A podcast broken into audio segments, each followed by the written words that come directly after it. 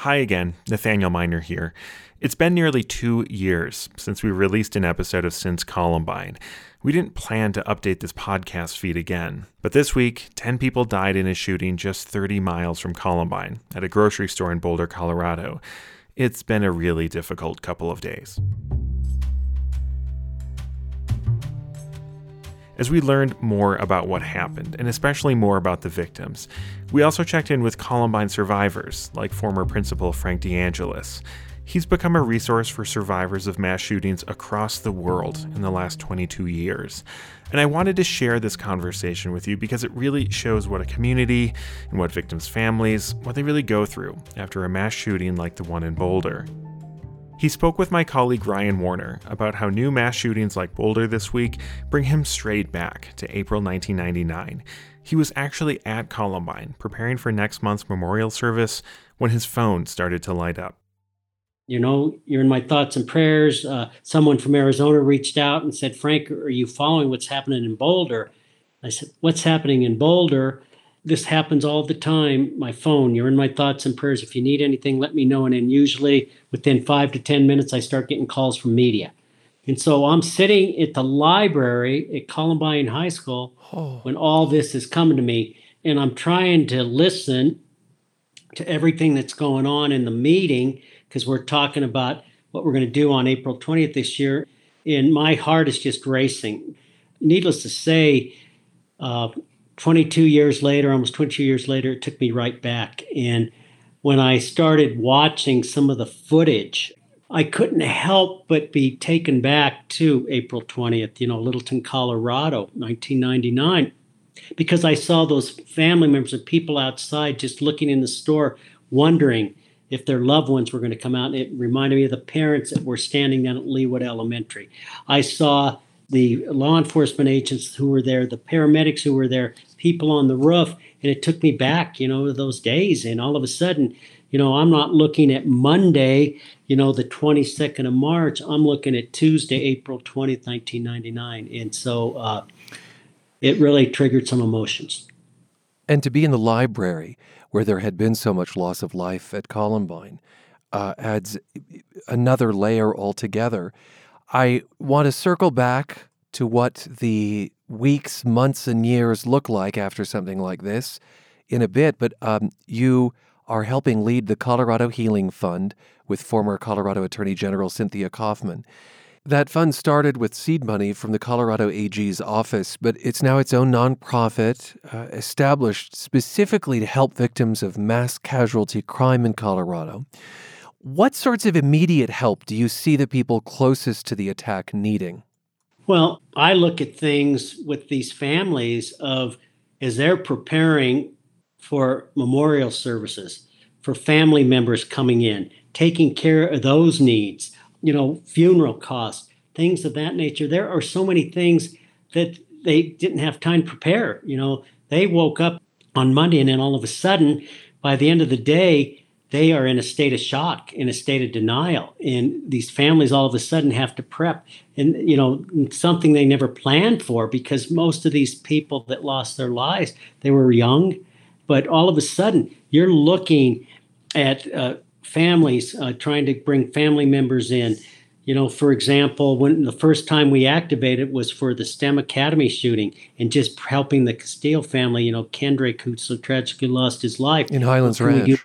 Yes, at Highlands Ranch. And what could we do to bring in? So now we're looking at 10 victims. You know, what can we do to help out? And there are so many organizations that are up there right now helping with Boulder, you know, through the Boulder DA. COVA, of course, was there when Columbine and other tragedies happened. The Colorado Organization of Victim Assistance, they're all helping. And so we're waiting, working with them to see exactly what they need as these funds come in and I think those are the immediate needs. But you know, the thing that I shared as a member of this board, the executive board, is what are what are they going to need in the aftermath? Mm-hmm. Because it's not all of a sudden a week from now. Okay, let's go. They're going to be impacted for a long time. And in addition, something that I shared last night that I think, you know, if I could share with the listeners yeah. is the fact that it's not only the victims and their families that are being affected but also people that were witness to this. I remember Monday listening to a grandfather whose two granddaughters were in there with their dad, and these are two young girls, I think females, that witnessed this shooting and the impact that that's going to have on them. And do they have the support that they need in counseling and health and things of that nature? And so, as I stated time and time again, you know, it's a marathon and not a sprint. And I think that's what the Colorado Healing Fund looks at is not only helping with the immediate needs that are happening right now, but ongoing what it's what it's going to take for these families and for the you know the community of Boulder. And so the Colorado Healing Fund, uh, among any number of organizations right now, that is soliciting and accepting donations. I'll say just once again, this is a fund uh, that has the imprimatur of the state attorney general's office. A 2019 analysis by the Denver Post, Frank, found that Colorado has more mass shootings per capita than all but four states. I find myself as a Coloradan fielding this question on social media from friends and family. I wonder if you have an answer to it. Why Colorado? Why? You know, I can't tell you the number of interviews I have conducted, and it is just amazing that that's one of the first questions they ask.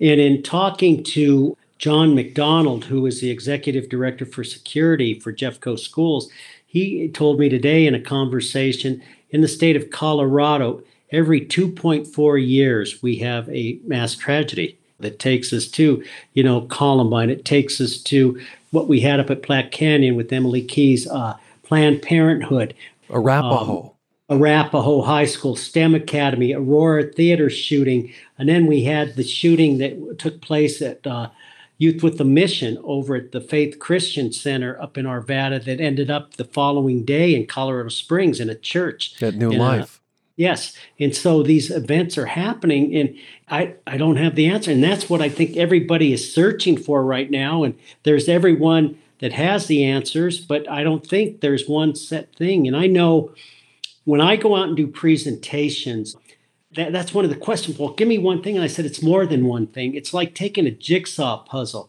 and putting things together.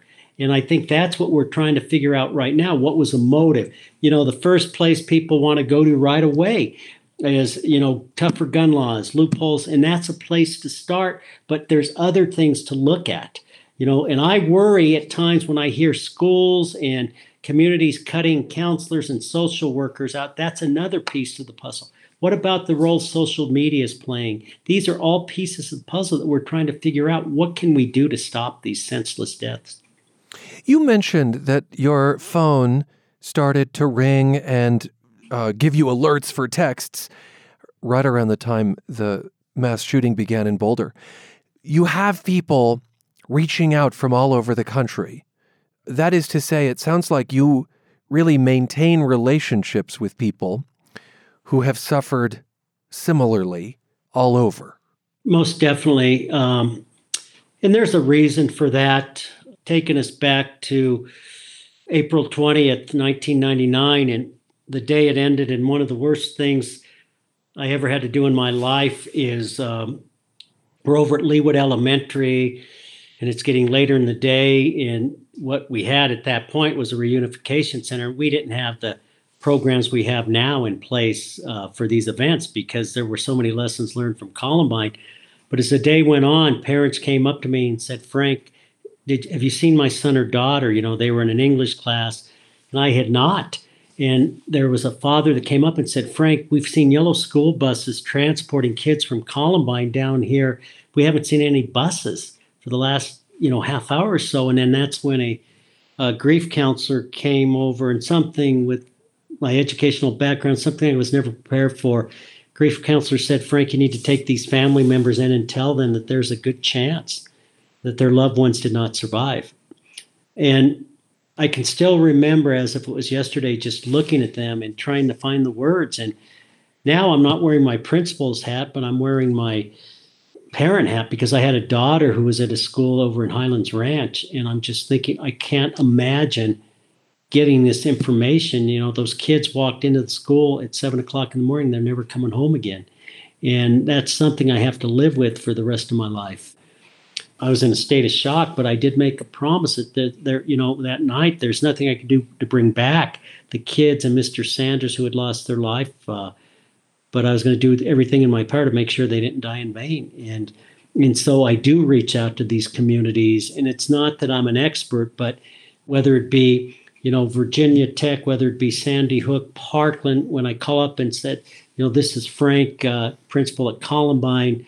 Uh, I really know what you're feeling, and it's not that I'm more important than anyone else, but I had actually been a part of that, you know. And I made a comment probably a week out after Columbine. I said, you know, I just joined a club in which no one wants to be a member. Mm. And it's unfortunate the membership continues to grow, but there's this bond, and I don't care if it's in another state. I've reached out to people in other countries that are just looking, you know, Frank, what can you tell us? And yeah, I'm so I'm so curious what the most common questions are immediately afterwards. Yeah. One of the common questions, when does it get back to normal? You know, and I said, unfortunately, you know, people really believe that it, there's going to be this specific date. You know, for us, we just, people felt, well, you know, the one year remembrance. And then, you know, it's going to get, this time's going to pass. And I think that's the thing that's so disheartening at times because people feel, all of a sudden, they feel, geez, you know, this is the best I felt in a while. And then an event happens and they're saying, oh my goodness, where did that come from? You know, and they're re-traumatized and, and triggers are set. And I can't tell you the number of former Columbine staff that have reached out to say, boy, I don't know how you're feeling, but uh, because it took them back. And I have to believe that people that were watching, you know, the footage and the coverage, whether it be, you know, in Newtown, Connecticut or in Parkland, it's taken them back. And I, I'm sure the people, you know, that the survivors of the uh, Aurora Theater shooting. And I'm sure as reporters, it takes you back. I know I've talked to reporters saying, oh my gosh, it took me back to where we were for this event or that event. And it does, it re traumatizes you. You mentioned folks who were in the grocery store and survived. And I wonder if you might speak to the possibility there's survivor's guilt for some people. How real was that? After Columbine, and what light might you shed? That's uh, real tough for me uh, because if Dave Sanders would have stayed in the faculty lounge that day, I wouldn't be doing this interview. As I ran out of my office on that day, the gunman was coming towards me, and these girls were unaware. They were coming out of a locker room to go to a class, and they were unaware what was happening. And all of a sudden, I knew that if I got him outside, we would be able to go over to the park eh, to a safe place. Everything was going as planned until we I pull on the door and the door is locked. And I mean, the girls are screaming. The gunman, we hear the shots getting closer. But what I found out as I'm trying to get into the door, the gunman paused momentarily because Dave Sanders came out of the faculty lounge and he was running through the hallways to get kids, shepherd kids out of the building. The gunman spotted Dave and had stopped momentarily, turned around and shot Dave through the back of the back of the head. And that brief moment probably saved my life and the life of those girls. And I had that day 35 keys on a key ring. And I reached in my pocket, and as the gunman is getting closer, I stick the first key I pull out of my pocket in the door and it opened it on the first try. And if I was not able to do that, we probably would have all died that day. And so there's so many things saying, gosh, why did I find that key? What about these poor kids? There mm. were hmm. kids that said, you know, that day they decided not to go into the library that day. You know, it, it, I mean, hearing you talk, it strikes me that what it results in is the kind of thinking that goes over every moment, every second, every possibility. What if? Why me? What if I had been? What if there? It's this, gosh, I guess this kind of perseverating that must happen about well, why things ended the way they did. And, and you just don't know. And I think, you know, the one thing that all of the parents that lost their kids, Mrs. Sanders and uh, her daughters, Dave's daughters, you know, the one thing they said, and I'm sure that if you asked the family members, they wish they had one more time to tell them how much they loved them or how much they cared and you know and just hold them. And i think that's the thing. You know you had uh, if just reading some of the stuff you had someone going in for a covid shot which you know for people receiving a, a covid shot right now i mean there are celebrations that they're getting this vaccination they're in there and then unfortunately they lose their life. And so there's this moment of celebration and then you know finding out that their loved one died i mean it just the emotion it's an emotional roller coaster are there danger signs if someone is particularly feeling the weight of the events where they should seek some sort of help? What did you learn about Columbine that might protect the people who survived and who are suffering? Unfortunately, at times we live in a society that we're supposed to be tough.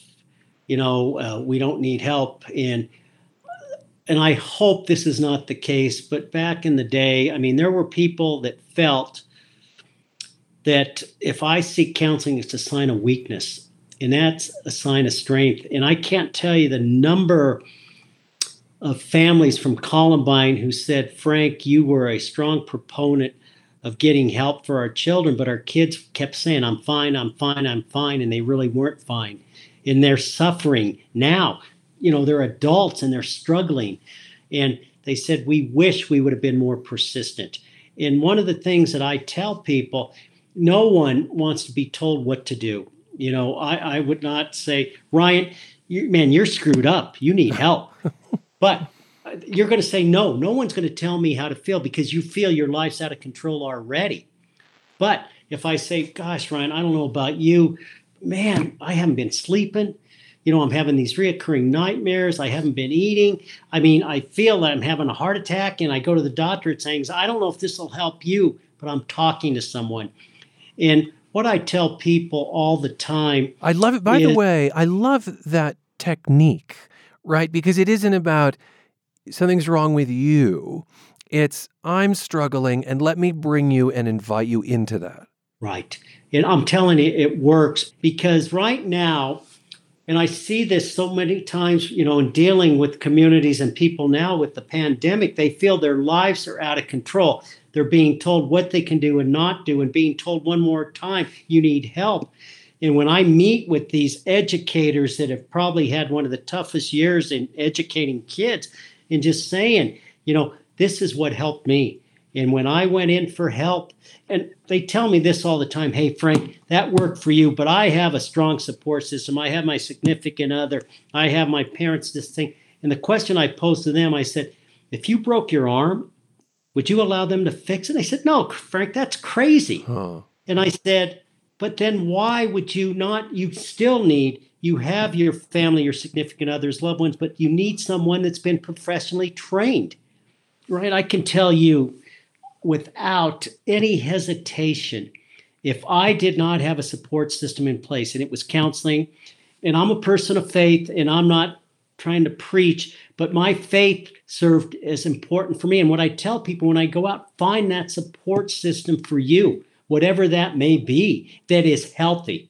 Because unfortunately, there are people that their way of coping is through alcohol, through drugs and things and that's all it's doing is enhancing the problem. And so i try to reach and, out and you've seen that long tail in columbine the the years of struggling with mental health with substances for instance. Right. And you know we a few years ago uh, we lost a young man and he he became a spokesperson sharing his story saying there's he was injured and he said he got addicted to painkillers and he you know he was clean and he went out and told his powerful story but unfortunately he had a relapse and he ended up dying.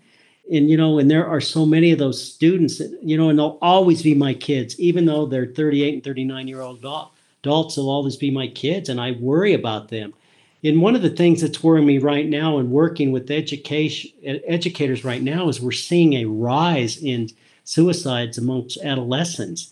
You know, in this COVID, you know, this pandemic is having an impact on these kids, and we need to just reach out and be there for them. And and unfortunately, no one knows the motive for why this shooter did what he did. But you know, we just at times there's no words that can explain, I think, what we're feeling right now. But as I tell people, uh, I'm an individual. I refuse to be helpless or hopeless. I refuse to give up. I am not going to stop. I, I can't. Frank, thank you so much for being with us. Thank you. Frank DeAngelis is former principal of Columbine High School and a trustee with the Colorado Healing Fund. The nonprofit started with seed money from the state attorney general's office to support victims of mass casualty crime. It's raising money to help people affected by the attack on the King Soopers in South Boulder Monday.